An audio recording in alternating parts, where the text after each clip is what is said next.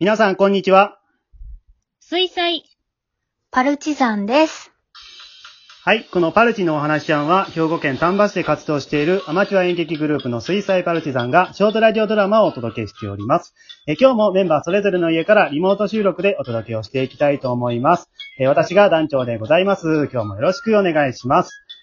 えではですね、今日一緒にお送りするメンバーに自己紹介をしてもらいたいと思います。お願いします。はい、こんにちは。えー、お昼寝大好き、せんです。はい。そして、えー、どうもこんにちは。夜はなかなか寝つけないノエルです。はい。ということで、今日はせんちゃんと、えーノエルさんと一緒にお送りをしていきたいと思います。お二人よろしくお願いします。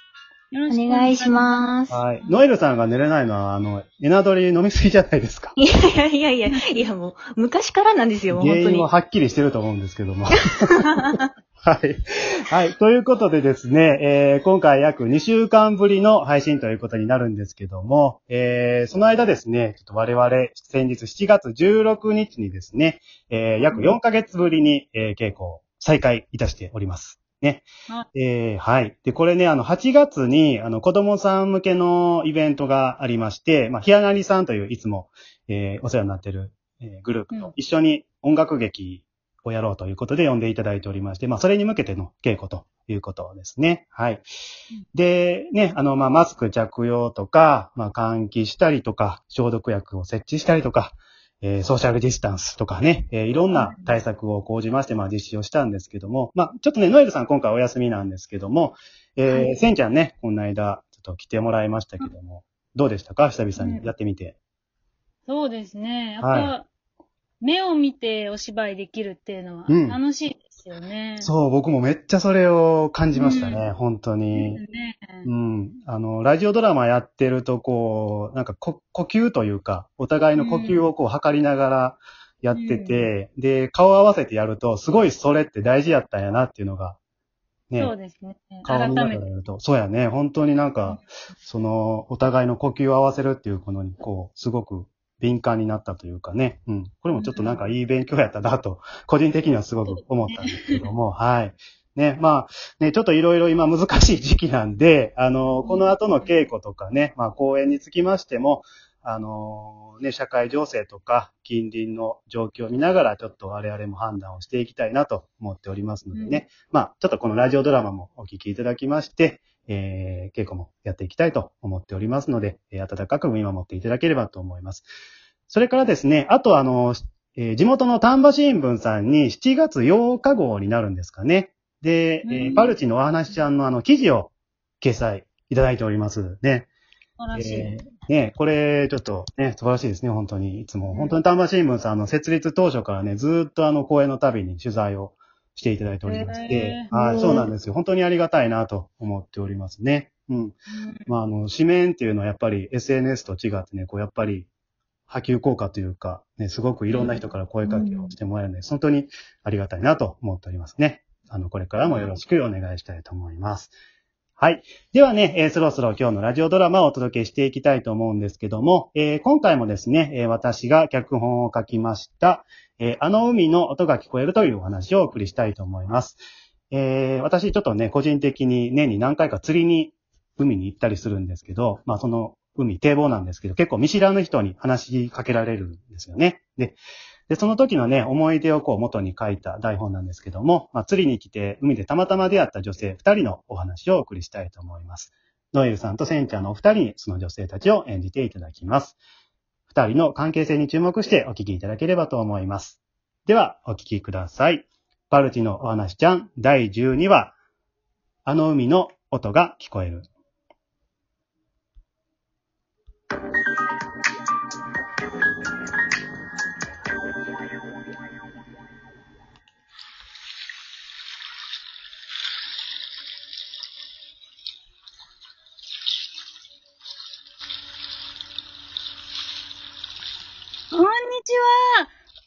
えてます？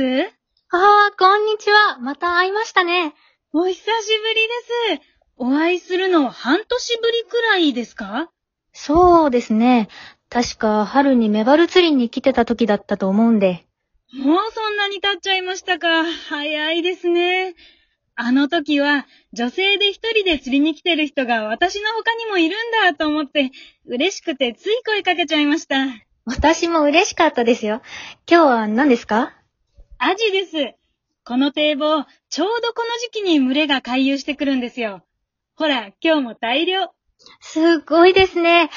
私は今日イカ釣りに来たんですけど、うんさっぱりです。ああ、多分、さっき青物が湾内に入ってきてたんで、その影響じゃないですか？あー、そうなんですね。じゃあ、ジグ投げてみようかな。釣り好きなんですね。はい。うち、両親とも釣り好きで、小さい頃から一緒に連れて行ってもらったおかげです。すっかり趣味に、趣味になっちゃいました。そうなんですか。お母さんも？そうですね。むしろ母の方が父よりのめり込んでたかもしれません。小学校低学年の時から言ってました。釣りに行く日は夜中の2時ぐらいに叩き起こされるんです。ああ、それ私だ。今日も虹起き。私もです。もしよければ、アジいっぱい釣れたんで、少しどうですか？ええいいんですか？いただきます。どうぞどうぞ。私も一人だと食べきれないんで。このクーラーボックスに入れていいですか？はい、ありがとうございます。あ、そのクーラーボックス、母からもらったやつで、ちょっと年季が入ってるんで開けにくいんですよ。私が開けます。このクーラーボックス、いどうしました？え、入れときますね。ありがとうございます。あのー、ここにはよくいらっしゃるんですか？そうですね。もう昔から通ってますね。ここの海が一番自分にしっくりくるんで。この海で釣りをしてると、時が止まったみたいでしょ？わかります。この堤防の上から見る湾内の景色と穏やかな海。私も大好きです。だからいつもここに来たらインスタに上げてるんですよ。まあ、坊主の時の保険ですけど。インスタ？インスタグラムですよ。あれ？ご存知ないですか？はあ、私、そういう流行に疎いんで。写真を撮ってアップするんですよ。そしたらフォロワーの人からいいねとかコメントとかもらえるんです。アップ？フォロワー？えプロレスの技？あれ？全然ご存知ないんですね。もしかして SNS も？カタカナ語全然ダメなんですよ。友人とのつながりと承認欲求を満たすためにやっちゃうんですよ。やりとりが形として残りますから。難しい言葉使われますね。あなたの話聞いてると、正直もうちんぷんかんぷんです。全然ご存知ないんですね。逆にすごい。でも、あなたの話聞いてると楽しいです。ちょっとその、タンスグラグラのこと教えてくださいよ。インスタグラムのことですか？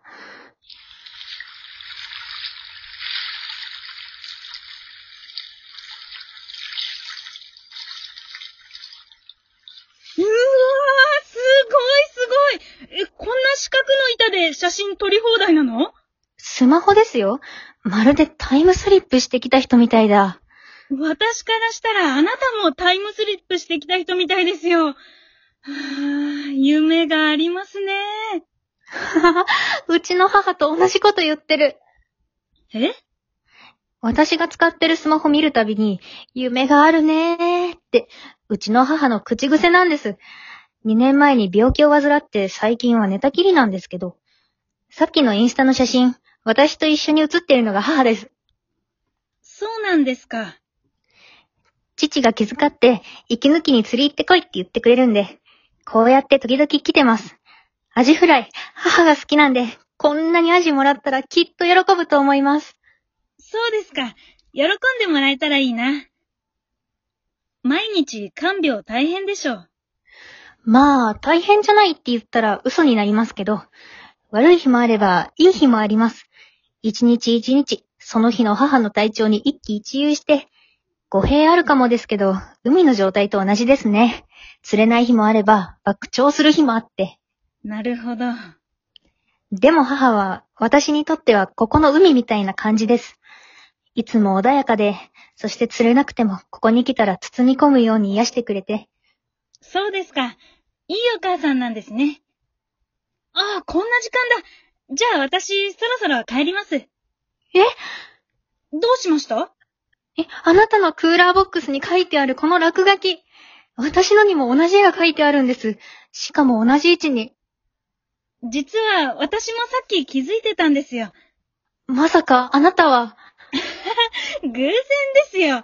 たまたま同じメーカーで、たまたま同じ位置に同じ絵描いちゃってってね。ですよね。そうですよね。こっちはボロボロですけど。この海、今も昔も変わらないんですね。みたいですね。繋がってるんだ。びっくりしますよね。いろいろ安心しました。いい人生歩んでいけそうで。優しい子にも恵まれるみたいだし。ありがとうございます。じゃ、こちらこそありがとうございます。また会いましょうね。きっと。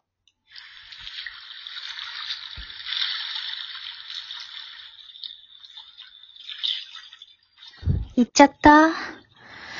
さて、私も帰ってアジフライ作ろう。お母さん喜ぶかな？